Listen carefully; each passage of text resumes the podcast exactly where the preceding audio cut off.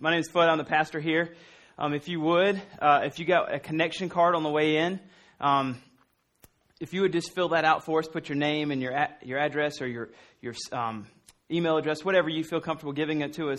We'd like to be able to have that. You can either drop it off at the info table on the way out, or you can put it in the offering plate at the end of the service. And we just want to know how to be able to uh, best get in touch with you, best communicate with you, um, give you information um, about us. we are in the book of First Timothy. We're preaching through the scriptures here um, for about the next, I don't know, 15, 20 weeks in this, in this particular book of First Timothy. Um, and the reason why we do that is because we have a, uh, a deep belief in the scriptures of themselves, that they are able to convict, they are able to change, they are able, in and of themselves, they're sufficient, they're enough to be able to cause our affections to be ignited for Christ, as well as um, show us where we need to change, show us where we have problems, and the Holy Spirit will lead us and guide us and teach us in all things. And so, um, the best thing that we can do um, is to go through the scriptures in a in a systematic, understanding way because because of what we believe about the scriptures. So we're in 1 Timothy today, and I just want to give you a little bit of heads up and review about what we did last week. We started our first week uh, in 1 Timothy last week where we did verses 1 through 11. And um, some of the things, just to highlight what we did last week, um, just to remind you as we go in, is that we learned that this is the first of two letters written by Paul to Timothy. Um, he wrote this letter somewhere around 62 to 64, um, AD 260, AD 62 or 64. So we're talking 30 years or so after Christ had died. Um, and he wrote this letter to Timothy, who was a pastor. And the reason why he did this was to confront, um, in the town of Ephesus, where Timothy was a pastor, he wanted to confront some things that were going on. Um, specifically, he wanted t- Timothy to have proper worship in the church. He wanted to give Timothy some qualifications for elders and deacons. He wanted to confront false teaching because there were some false teachers that had come in, as well as exhort Timothy and the entire church into holiness. Now, Timothy was the pastor in Ephesus. We also can look at the book of Ephesians, where Paul writes directly to them in Ephesians chapter 4, verse 11 and 12.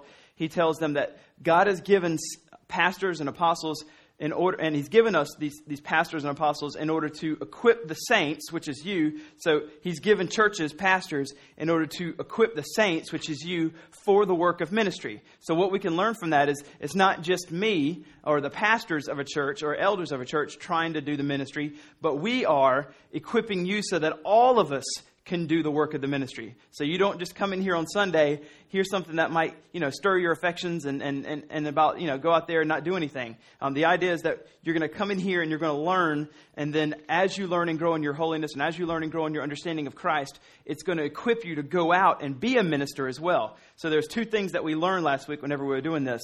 Um, Paul's telling Timothy, a pastor, there's two things I want you to do. There's two things I want you to know.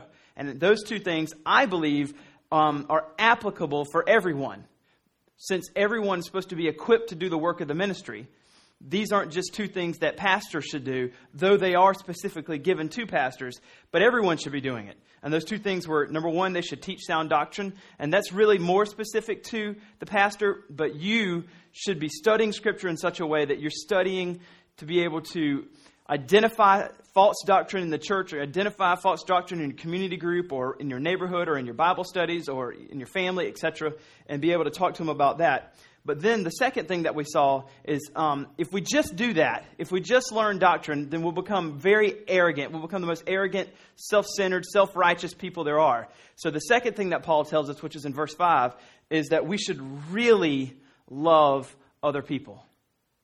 Our life should be um, guided in such a way, it should be um, shown by, as Christ's love falls on us, it should be guided in such a way that we want to love others in the same way Christ loves us.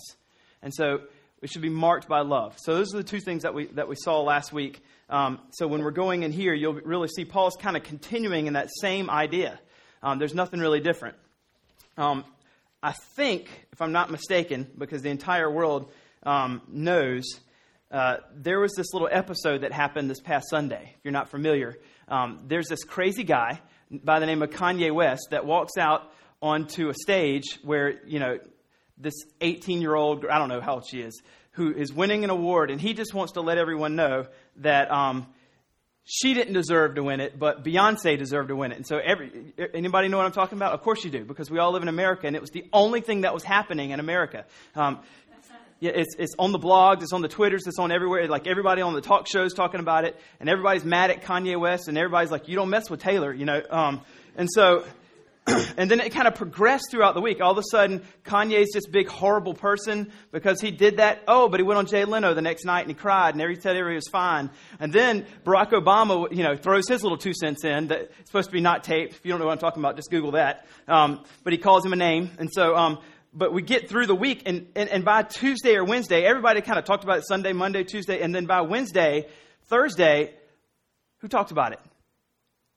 It's not on the blogs. It's not on the talk shows. David Letterman left it alone. All of a sudden, it's gone. And the reason why is because America, we move so fast with information that we take it in, we, we think about it, we consumerize it, and then we just spit it out and we totally forget it.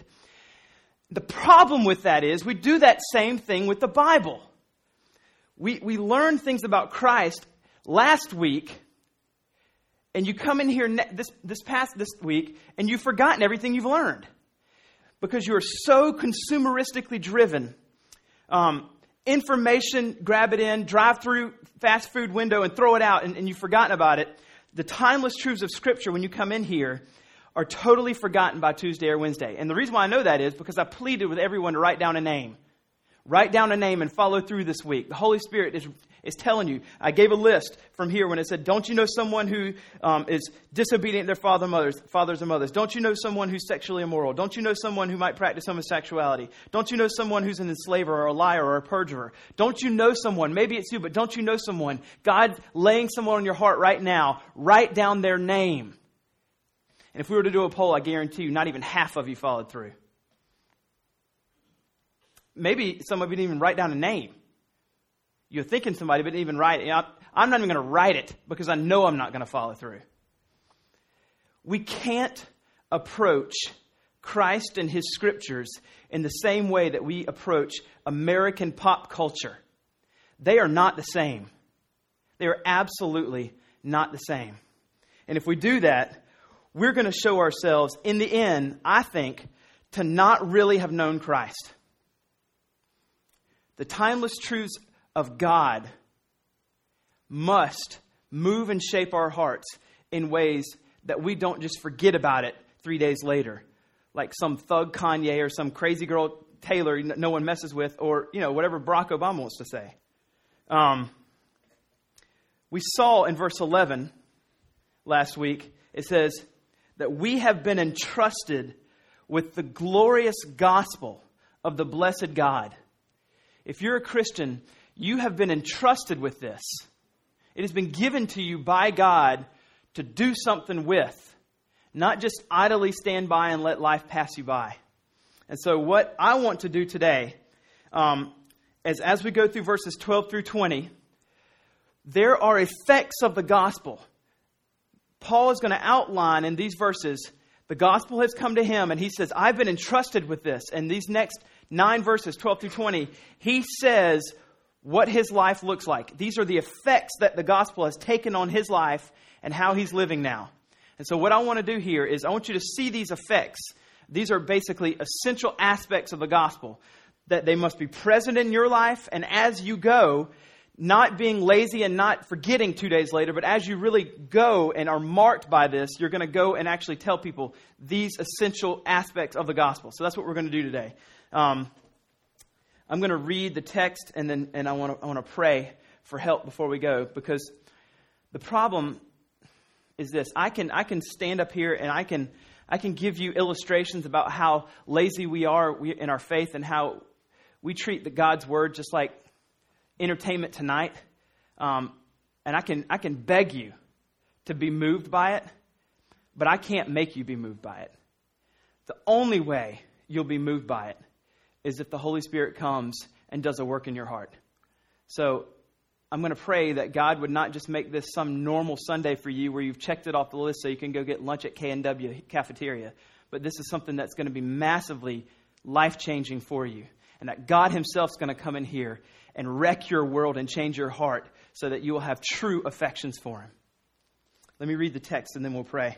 It says, I thank Him who has given me strength. This is 1 Timothy 1, verse 12. I thank him who has given me strength, Christ Jesus our Lord, because he judged me faithful, appointing me to his service, though formerly I was a blasphemer, persecutor, and insolent opponent. But I received mercy because I had acted ignorantly in unbelief. And the grace of our Lord overflowed for me with the faith and love that are in Christ Jesus. The saying is trustworthy and deserving of full acceptance that Christ Jesus came into the world to save sinners, of whom I am the foremost. But I receive mercy for this reason that in me, as the foremost, Jesus Christ might display his perfect patience as an example to those who were to believe in him for eternal life.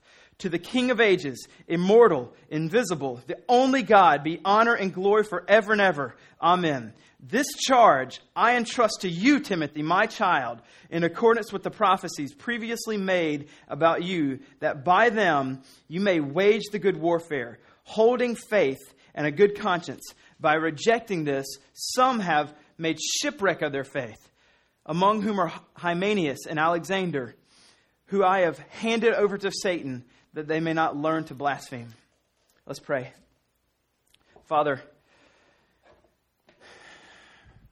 this next few moments, these next half hour, 45 minutes are, are precious because you brought everyone here sovereignly this morning in this place, in this room, to hear from your word, not from me, but from you from your word. And so, Father, I pray for myself that you would remove me out of the equation and that every word I say will be Holy Spirit given.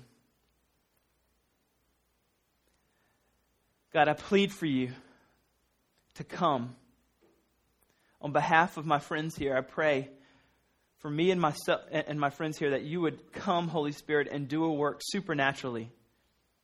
I don't, I don't pray for a natural response for them where maybe they feel guilty and they try real hard for three days, but a supernatural response for them and for me that our hearts would be so transformed, so ignited by the truths of Christ that we would not leave here in a ho hum manner because we have been entrusted with the gospel. That we would see how terribly sinful we are, that we would realize everything comes from you. All of our faith, all of our hope, all of our love only comes from you. That our life has been given to you, by, to us by you, and we should be living a life of worship for you, Father. That we should fight the good fight of faith. And so, God, I pray for a, a time this morning where we would clear our heads, clear our minds, get rid of distractions, get rid of the conversations we had this morning and last night that weren't pleasing to you for now, and focus on what you need to say to us this morning regarding our life. Praise in Jesus' name. Amen. The last. Uh, 50 years of evangelicalism have reduced the gospel and becoming a Christian, a real Christian, to um, just pray this one repair, prayer with me. And if you recite it and really mean it in your heart, then you're good and you're going to heaven and you're, you're fine. Don't worry about anything. Um, and there are necessary aspects that we must communicate to people regarding the gospel. That it is not just say, say this with me Dear God, dear God, come into my heart, come into my heart. We, if that's all we've reduced it to, and if we just bring it down to the easiest way, all right, how can I get people to say a prayer with me? All we're going to do is try to get them to say a prayer and fill out a card, hurt them in and hurt them out, and there's not going to be any life change. There's more to it than just that. And the results are doctrinally hollow members of churches who have not, whose lives have not been changed by the gospel whatsoever, but have been really validated in their sin to just continue in it. And just keep walking down the path of immorality and thinking that computers and Twitters and blog and some stupid show like Family Guy's life. And that's not life, and that's not life in Christ. And we shouldn't be satisfied with that kind of life. I want to introduce you to a story. Um, and I think some of you might have heard this before, but this is a story of someone that if you asked them, they, they would say they knew Jesus. As a matter of fact, they would say that they've called out to him, that they've prayed the magic prayer um, for salvation, and they would say that they've actually shared Christ with their friends, um, that they've taught classes in church. They've even, what they would say, seen Jesus' power move in churches. And some of them were mighty, and they would call themselves a church member. Here's the story of this person it says this. Um, not everyone, this is Matthew chapter 7, verse 21. Not everyone who says to me, Lord, Lord, will enter the kingdom of heaven, but the one who does the will of my Father. We, if they say, Lord, Lord, that means they've had some kind of thoughts that, that Jesus, He's God, He's Lord, and so I'm going to call out to Him for help. Not everyone who says to me, Lord, Lord, will enter the kingdom of heaven, but the one who does the will of my Father who is in heaven. On that day, speaking of the day that we're in heaven, listen to this. This is.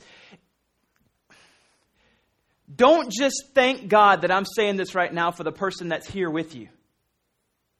You need to listen to this. You need to ask yourself, Am I this person? Is this me? I've been a Christian for 10 years, 20 years, whatever. You need to ask yourself, Am I fooling myself right now? Am I so captivated by the world that I've actually fooled myself and this isn't me? You need to think about this. Don't think about anybody else right now besides yourself. Verse 22 On that day, many, many will say to me, Lord, Lord, did we not prophesy in your name, cast out demons in your name, and do many mighty works in your name? In other words, there were people in churches who seemingly did things for Christ. Maybe you've done that. Maybe you've served in church forever. Maybe you've given. Maybe you've gone on a mission trip. These people have done stuff. Maybe stuff that you've never done. Prophesy and cast out demons seemingly you would say the Holy Spirit is working through them. And then, verse 23, and then I will declare to them, I never knew you. Depart from me, you workers of lawlessness.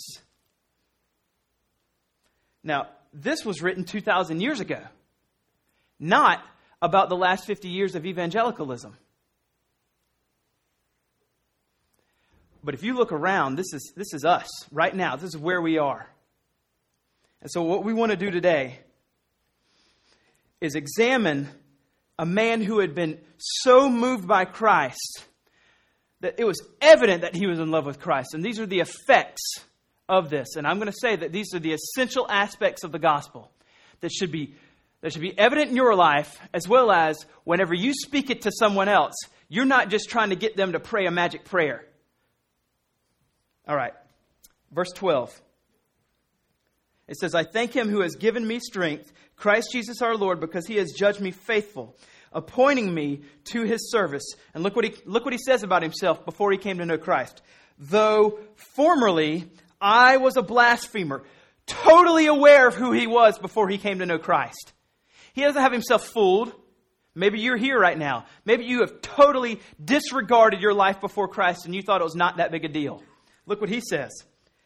Though formerly I was a blasphemer, persecutor, an insolent opponent. Skip down to 15. Look what he says. This saying is trustworthy and deserving of full acceptance that Christ Jesus came into the world to save sinners, of whom I am the foremost. Yeah, you've never killed Christians, but Paul has a self awareness of himself about who he was before Christ that is essential for us in knowing the, the full aspects of the gospel. And this is the first one. This is the first essential aspect of the gospel. The gospel demands that there be a recognition of sin and being a sinner before God. Both. Number one, of the things you've done, but not just that, the root of that problem, which is the fact that you are a sinner. You were born in the line of Adam. Genesis 3, whenever the fall happened, and every person that, that falls in the line of Adam, every person that, that lives after that is a sinner, which is why it's so rabbit trail essential that Jesus was not born in the line of Adam, or else he would have had a corrupt human nature. He had to have been born of a virgin. Back to, the, tr- back to this. Um, let, me, let me read a verse to you. This is, this is Paul in the book of Ephesians describing our state before Christ, every one of us. This is our state before we came to know Christ. And you, this is Ephesians 2, verse 1 through 3. And you were dead in the trespasses and sins in which you once walked, following the course of this world. Every one of us did this right here. Look at it. Following the prince of the power of the air. You followed Satan before you came to know Christ. If you don't know Christ, you still follow Satan. There is no in between. Well, I, Satan sounds really bad, but I'm not really a Christian, so I'm kind of in the middle. No, no, that's not how it works. You can't think Satan's really bad, but not follow Jesus. If you don't follow Jesus, you do follow Satan. Knowingly or unknowingly, that's what you're doing. And this is the state of every one of us. We follow the prince of the power of the air, the spirit that is now at work in the sons of disobedience, among whom, look, look at this, we all once lived in the passions of our flesh carrying out the desires of the body and the mind, and were by nature children of wrath, like the rest of mankind. So you need to admit that you're a sinner. Not just that. Listen to this quote by C.J. Mahaney. He says, talking about specifically this, this verse in 15, he goes, Sinners of whom I am the foremost. Because you can say, yeah, Paul calls himself the foremost sinner. Are you kidding me? He killed Christians. I've never killed a Christian. Listen to this everyone can honestly claim that worst of sinners title. No, it isn't reserved specifically for the Adolf Hitlers, the Timothy McVeighs, and the Osama bin Ladens of the world. William Law writes this We may justly condemn ourselves as the greatest sinners we know because we know more of the folly of our own heart than we do of other people. Folly meaning foolishness. We, we know more of the foolishness of our own heart than we do of other people's. So admit that you're the worst sinner you know. Admit you're unworthy and deserve to be condemned. But don't stop there. Move on to rejoicing in the Savior who came to save the worst of sinners. The first aspect of the gospel is this there must be a recognition on your behalf that you are absolutely, outside of Jesus, terribly wretched. You were not just bad, you were dead. Because if you're just bad, all you got to do is just start being good. That's all you got to do. Heck, I can be good. I can just stop doing the bad things. That's not the problem. The problem is not that you're bad. The problem is that you're dead. And you've never seen a dead person make himself alive. That's a supernatural work. So when you admit that you're a sinner, of whom you are the foremost, there's a self awareness that comes in that says, if this is true, then I'm dead. And someone has to make me alive. I can't make myself alive. And if someone makes me alive, I owe my life to them. Look at, look, let's keep going. Verse 14. Well, the end of 13, it says, But I received mercy. This is the very end of 13, going into 14. But I received mercy because I had acted ignorantly in unbelief. So he was killing Christians because he did not believe in Jesus. And he was ignorant, without knowledge. And then it says, And the grace of our Lord overflowed for me. The grace of our Lord Grace is giving Paul a gift that he did not deserve. He's giving him something totally undeserved. He did not earn it whatsoever. He didn't work for it. He didn't do anything. He's dead. And he says, And the grace of our Lord overflowed for me with. All right, let's get that sentence structure down. The grace of our Lord overflowed for me with. It's telling us that God had given him a gift, an undeserved gift with. What are the things that he gave him? He's going to tell us in just a second. He's going to give him two things. Look what they are. Overflowed for me with, here it is, the faith that's in Christ Jesus and the love that's in Christ Jesus. There's a gift being given by God to Paul. Here they are faith, love. You're dead. You can't produce faith in, and of yourself. You can't produce love in and of yourself. You're dead. I'm going to supernaturally awaken you and give you affections for me. Here's the faith and here's the love. Gift from me to you to put back into me. That's exactly what he's saying. This is the second essential of the gospel. Our faith and love for Jesus come from Jesus. Our faith and love for Jesus come from Jesus. Now, if you remember, there's two things I want to say here. First thing, last week, when I said the second thing that we need to have is love, don't try to just conjure up that in yourself and stir that up within yourself. It's telling us right here if you want to love other people, it's only going to come from Christ. You should beg, you should plead God with God, please give me the love I need for others. You are not going to manifest that self in and of yourself. It's only going to come from Him. So ask Him every day to love your wife well. Ask Him every day to love your children well. Ask Him every day to love that roommate who gets on your nerves, who sets 17 alarms but never gets up at 6:30 and sleeps till 8. True story. I wanted to take it and throw it out of the window. You have to beg Christ for that love. But look at this. Also, faith. Ephesians 2. Ephesians 2, verse 4 through 9. Look what it says. This, we just finished 1 through 3. And I gave you your desperate state that you are absolutely a, a devil worshiper. And then, verse 4, t- just amazing, amazing. You're dead. You have no hope. There's nothing that can happen unless something supernatural happens. Verse 4, but God. I mean, huge, huge. Verse 4, but God being rich in mercy because of the great love with which he loved us, even when we were dead in our trespasses, made us alive together with Christ. If you're dead, you can't make yourself alive. It can only be done by Him making you alive. This should stir your affections for Him. This should not just kind of fly by your mind. Oh, yeah, I know that one. Check that box off. I've heard that since I was in VBS when I was nine. Don't let that truth just fly by you and say, I've heard that. It should overwhelm you. And look what he says By grace you've been saved, and raised up with him, and seated us with him in the heavenly places in Christ Jesus, so that in the coming ages he might show the immeasurable riches of his grace and kindness toward us in Christ Jesus. For by grace you've been saved through faith. Now look at this. And this is not your own doing. Your faith is not your own doing. Here it is. It is the gift of God. Here's another place. I can show you multiple texts if I need to multiple texts in the Bible will continually say, Your faith is a gift from God. Not a result of works. Because if it wasn't a gift from God, if it was something that you just developed inside of yourself to put in Him, then it's a result of works. And then you can boast.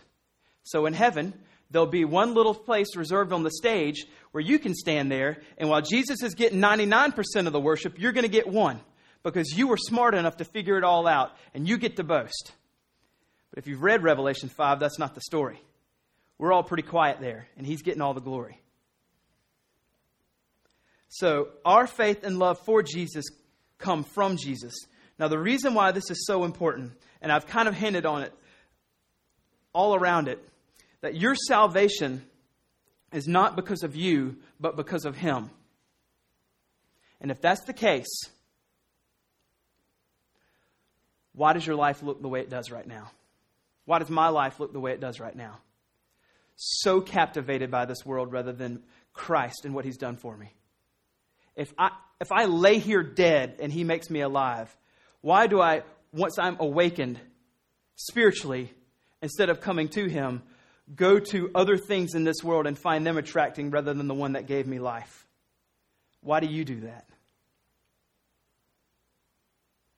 Maybe you weren't really spiritually awakened. Maybe you are Matthew 7. Look what it says here, continuing.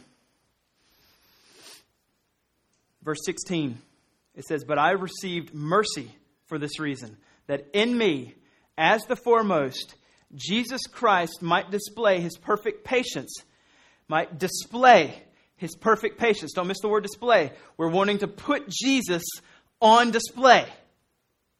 And then he says this as an example to those who are to believe in him for eternal life. So those who believe need to see Jesus put on display. When they see Jesus put on display in somebody's life, they get encouraged to want to do that in their own life. And then look at this. Paul's just so stirred up so affectionate for Jesus that he just kind of stops and needs to have a little, a little worship song right here in verse 17. To the King of ages, immortal, invisible, the only God, be honor and glory forever and ever. Amen. He starts writing about the things of Christ and becomes so stirred up that he has to just launch into this worship to the King of ages immortal, invisible, the only God, be honor and glory forever and ever. Amen. I was walking down a road. I was going to go kill people, and a light shined down in my face, and it said, Why are you doing this? And I said, Who are you, Lord? And he said, Go. Go to this town in Damascus, and this man will heal you. And he heals him. And all of a sudden, Paul starts knowing who Christ is, and he's changed. And so he writes letters. And when he writes these letters, the gospel becomes so real to him, it becomes so stirred up in his affections that he can't help but just launch into worship. Salvation is about worship, it's about putting his glory on display. This is so essential when we communicate the gospel. When you tell someone, all you need to do is pray the prayer, you don't just stop there. You say, listen, you need to receive Christ. The only hope you have is Jesus. But after you put your faith in Jesus, the rest of your life must look like a massive worship service for Him. It's all about His glory. All of it. This is the third aspect. The gospel that is your salvation is primarily about Christ's glory being put on display. Christ's glory being put on display, not your glory being put on display. Now that you've prayed the prayer, you, look how great I am. That's not it at all. Whenever you are made alive, it should make you more humble to realize I should be putting His glory on display, not mine. Look at this. Look at His prayer. Right before He goes to the cross, I want you to notice what He's not saying. Notice what Jesus is not saying as He prays. Right before He goes to the cross, He says this prayer to God. Notice what He doesn't say. This is John chapter 17, starting at verse 3. And this is eternal life, that they know you, the only true God, and Jesus Christ, in whom you have sent. It should be up here on the screen, John 17. And this is eternal life, that they know you, the only true God, and Jesus Christ, whom you have sent. I glorified you on earth, having accomplished the work that you gave me to do. And now watch this. Watch this. Verse, verse 5. Here it is. And now, Father, glorify me in your own presence. Not now, Father, glorify everyone that's going to believe in me. It's now, Father, glorify me in your own presence with the glory that I had with you before the world existed. So he was in a state of glory. What became incarnate will now be a God man forever and he's asking right before he goes back up into heaven, right before the cross and then the ascension, he's saying, Father, glorify me now in the same way that I was glorified before I became incarnate. All of our salvation, everything that's going on in this entire world around us, has always been about his glory and his glory being put on display. Not how great we are, or how wonderful we are, or how smart we are, by any means. It's always been about him.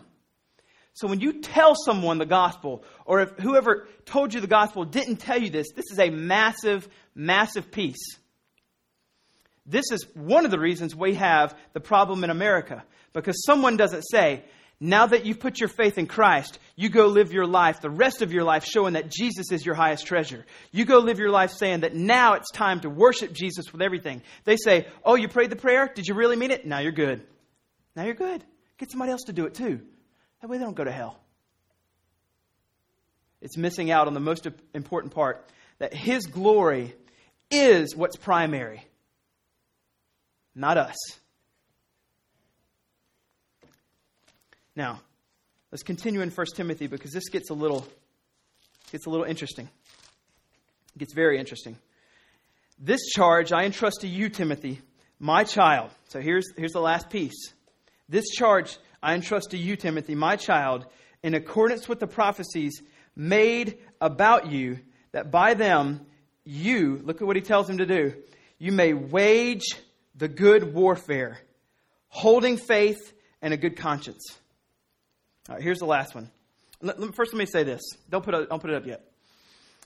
I believe in absolute eternal security. I believe in perseverance of the saints. I believe that we, if we are truly saved, will persevere in our faith to the end and be saved.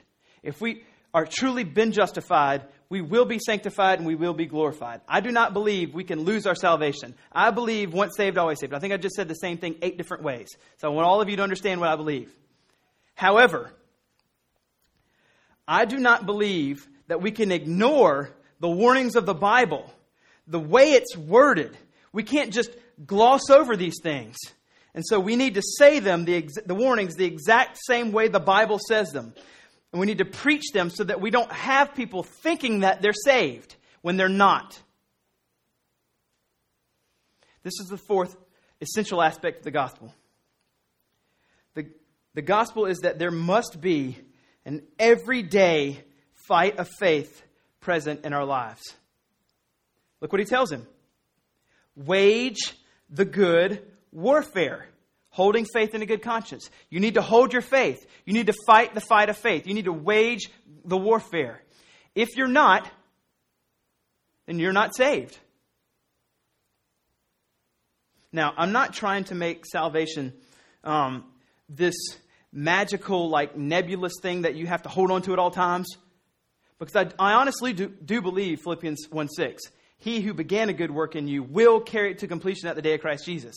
If God has made you alive truly, then I do believe you will be sanctified and you will be glorified and you will be saved. But I do think that when we see texts like this, I need to go ahead and put them all in front of you so that you are totally aware of what the scriptures say about fighting the good fight of faith. All right, so here we are. Paul, in 2 Timothy, tells Timothy this. Um, this is the end of Paul's life, writing to the exact same person. In this text, he tells him to hold faith and wage the good warfare. At the end of Paul's life, he, Paul says this in 2 Timothy 4 7. He says, I have fought the good fight. I have finished the race. I have kept the faith. So Paul's telling him at the end of his life, I've done this.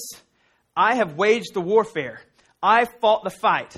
Now, here's the, why, here's the reason why this is so important um, that you must fight the good warfare. And, and this is weird language, I know, but I'm going to say it anyway in order to stay saved. This is why you must fight the good fight. Um, because the immediate context is that Paul is showing us some men who have stopped fighting the good fight and therefore are showing us that they are not saved. Look what it says. By rejecting this, and this is verse 19, middle of 19, by rejecting this, some have made, look what he says, shipwreck of their faith. That's interesting language. They've made shipwreck of their faith. Um, this is what it means a ship's voyage. This is the metaphor Paul's trying to carry out. Here's a ship's voyage going from one place to another. And faith tra- it's our faith traveling from justification, the moment we put our faith in Christ, the moment we're declared righteous, all the way to glorification. That's our voyage. That's the ship. We're going from justification to glorification. And the voyage itself is sanctification. And unless we actually make it all the way, then we're not going to be fully sanctified. And if we're not fully sanctified, then we make shipwreck of our faith. Um, shipwrecking one faith comes from a loss of good conscience, is what it tells us. Um, so it's important that sanctification actually happen. Look what he says here. Among whom, so that some people have done it, Hymenaeus and Alexander, they've handed, he says, whom I have handed over to Satan that they might, might not learn to blaspheme. Now, we don't really know about Alexander. Um, it could be. Um, Paul references a, a Hymenaeus and an Alexander again in 2 Timothy, and it could be the same too. Um, in 2 Timothy 4, he references Alexander and he says, Alexander the coppersmith did me great harm and the Lord will pay him for his deeds. It could be that Alexander. Um, this guy Hymenaeus, he, he references, I can't say his name. Let's just say it's Hymenaeus, all right? Um, 2 Timothy chapter 2, he says, But avoid irreverent babble, for it will lead people into more and more ungodliness, and their talk will spread like gangrene. Among them are Hymenaeus and Philetus, who have swerved from the truth, saying that the resurrection has already happened. And they're upsetting the faith of some. So we can see that these guys have made shipwreck. And the interesting thing about Hymenaeus, the shipwreck he made of his faith is not moral, it's doctrinal. He's saying the resurrection's already happened. That's a doctrinal statement. It's not like he went off and took 10 wives and, you know, started getting drunk all the time. Or just really, maybe that this is me and you, just doesn't seem to have real affections for Jesus. Cares about the world more. His problem is doctrinal, which should sh- let you show that moral problems is just as important. Now, um, let me show you these verses. And I think these verses are really important for us to kind of get a grasp on. Um, and up front, I believe, like I've said, in Perseverance of the Saints. Here's, here's one um, text that kind of shows us that we can know that we're going to be saved. 1 John 5 13. Now, I'm still talking about point four. There must be the good fight of faith.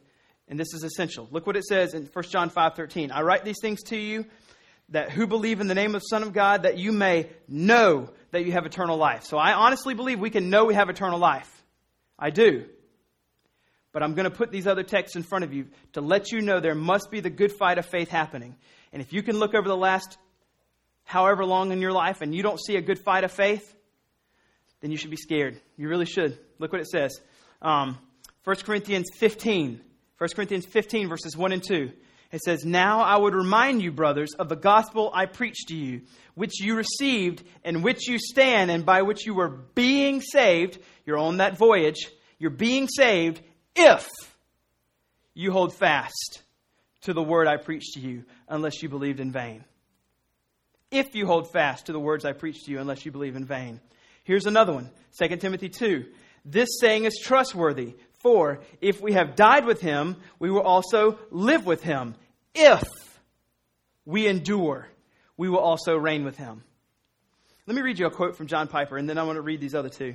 He says, This means, talking about this, that we must endure to the end that we need to be saved. He says, This means that the ministry of the word, that's the preaching of God word, God's word, is the instrument or the, the thing that God uses, and the preservation of faith, the thing that will keep us once saved, always saved as well as the begetting of faith. So the preaching of God's word um, begins your faith and keeps your faith in Christ, is what he's saying. And he says, We do not breathe easy after a person has prayed to receive Christ, as though we can be assured from our perspective that they are now beyond the reach of the evil one. There is a fight of faith to be fought. We must endure to the end in faith if we're to be saved. It's the same thing these texts are saying.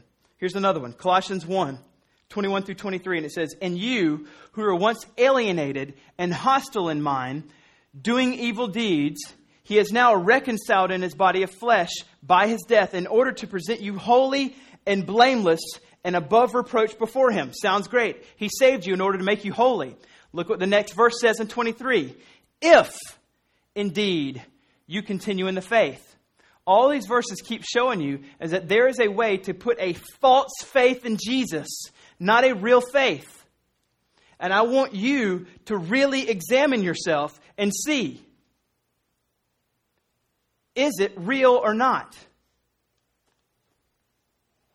if you indeed you continue in the faith, stable and steadfast, not shifting from the hope of the gospel that you heard, which has been proclaimed in all creation under heaven, and of which I, Paul, became a minister.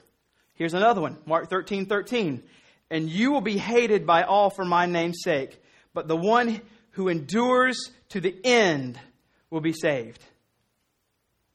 There is a fight of faith that must happen.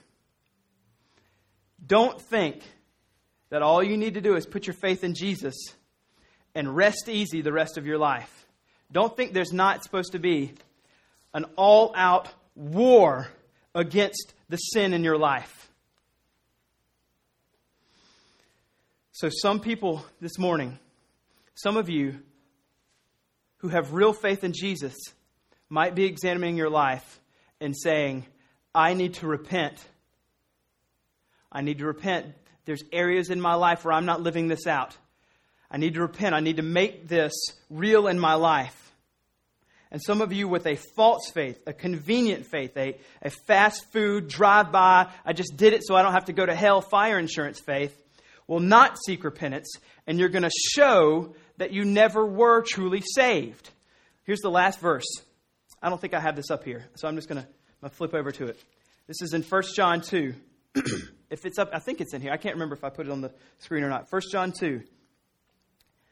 They went, this is speaking of people who came to know Christ and they seemed to have their faith in Christ and they lived in the church. They, they served as a deacon. They gave money to missions. They, whatever.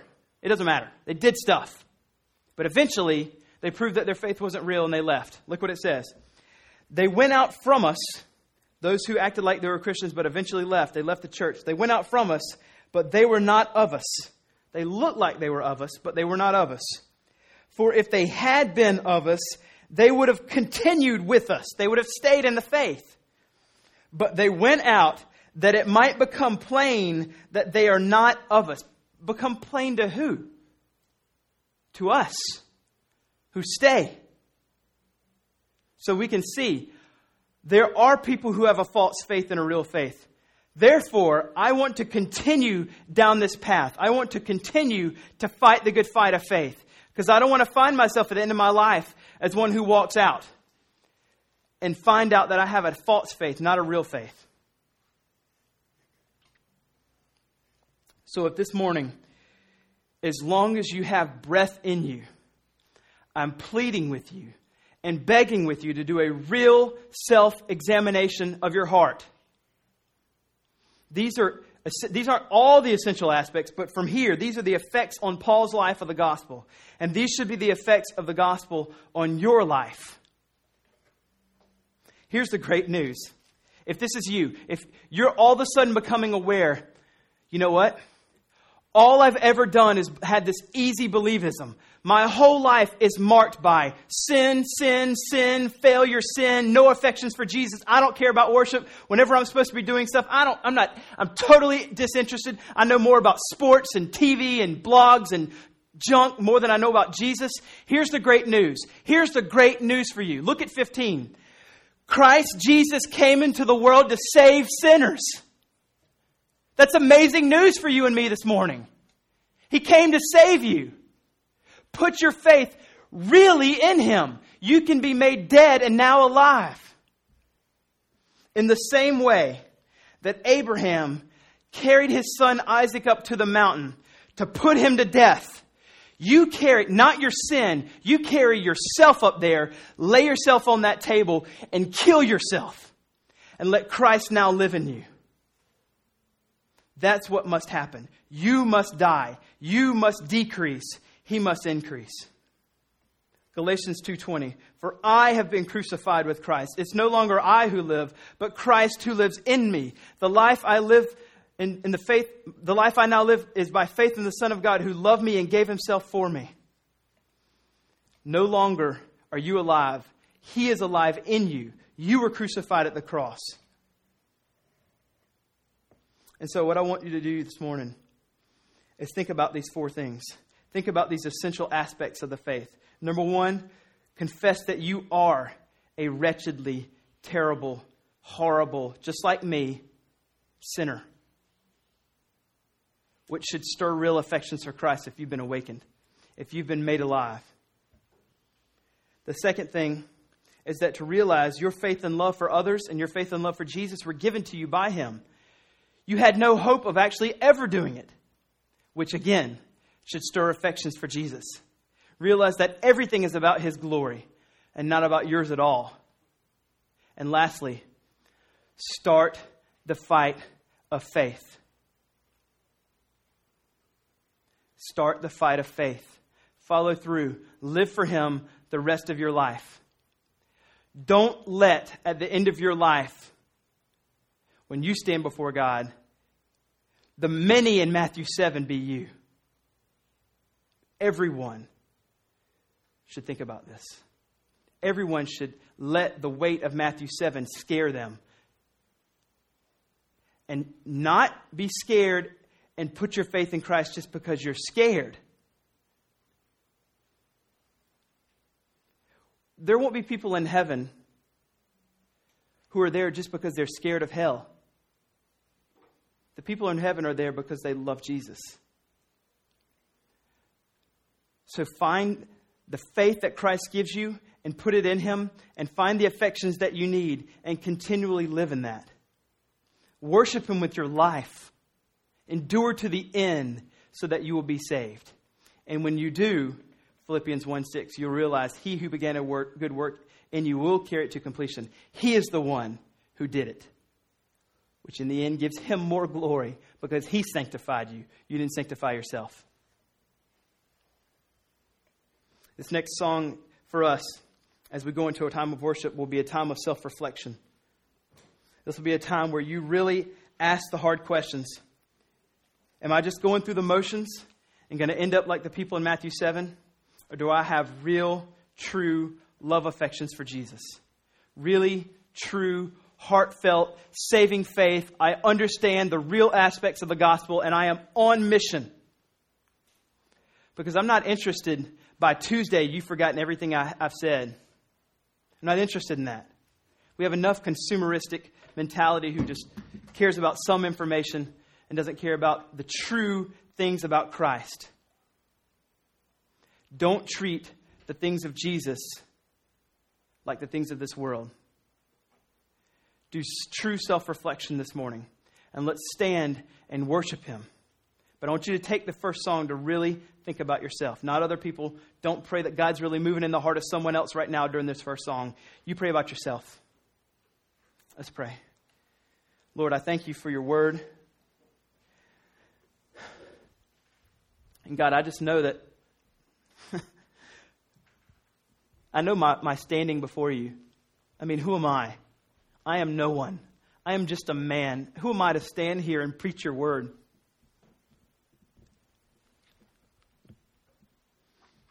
It's only because of your grace that has overflowed for me that I might have faith and love in you. So, Father, I pray, God, that this message this morning wouldn't be heard as a pastor saying it, but would be heard as the Holy Spirit saying it. God, please, if there's anything I've said or done that was not honoring to you, erase those things from our minds. Awaken real affections. Regenerate hearts this morning.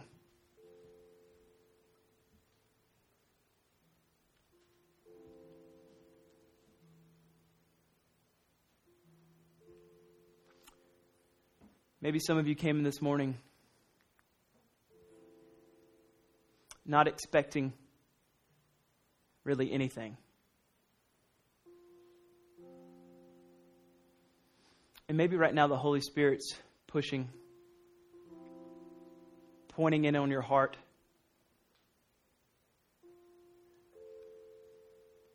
And as dark as your heart might be, as hard as your heart might be,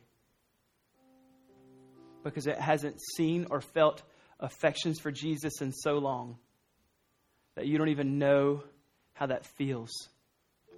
It's a struggle for you to wake up in the morning and give God five minutes and it not be out of duty rather than delight. Maybe that's where you are this morning. Beg Christ this morning for real, renewed love affections. Confess that you haven't loved Him the way you should and ask for Him to overflow with the grace of faith, of faith and love in Him. And perhaps some of you this morning don't know Christ. You've heard about Jesus, you've been in church, maybe your whole life. And as you hear this story of Matthew 7, you're slowly realizing that that's you. You've served, but never loved. And you desperately don't want at the end of your days for him to say, Away from me, you workers of lawlessness, I never knew you. but to say, Well done, good and faithful servant. Enter into your master's rest.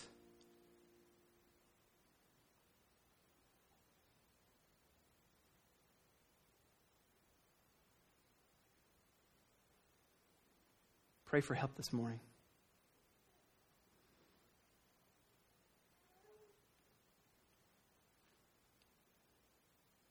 Jesus,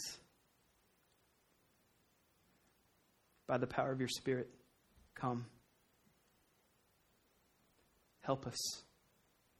Teach us. Guide us. Awaken affections.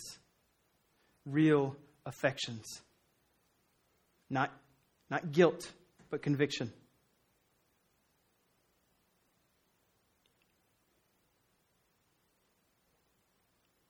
It's in your precious name we pray.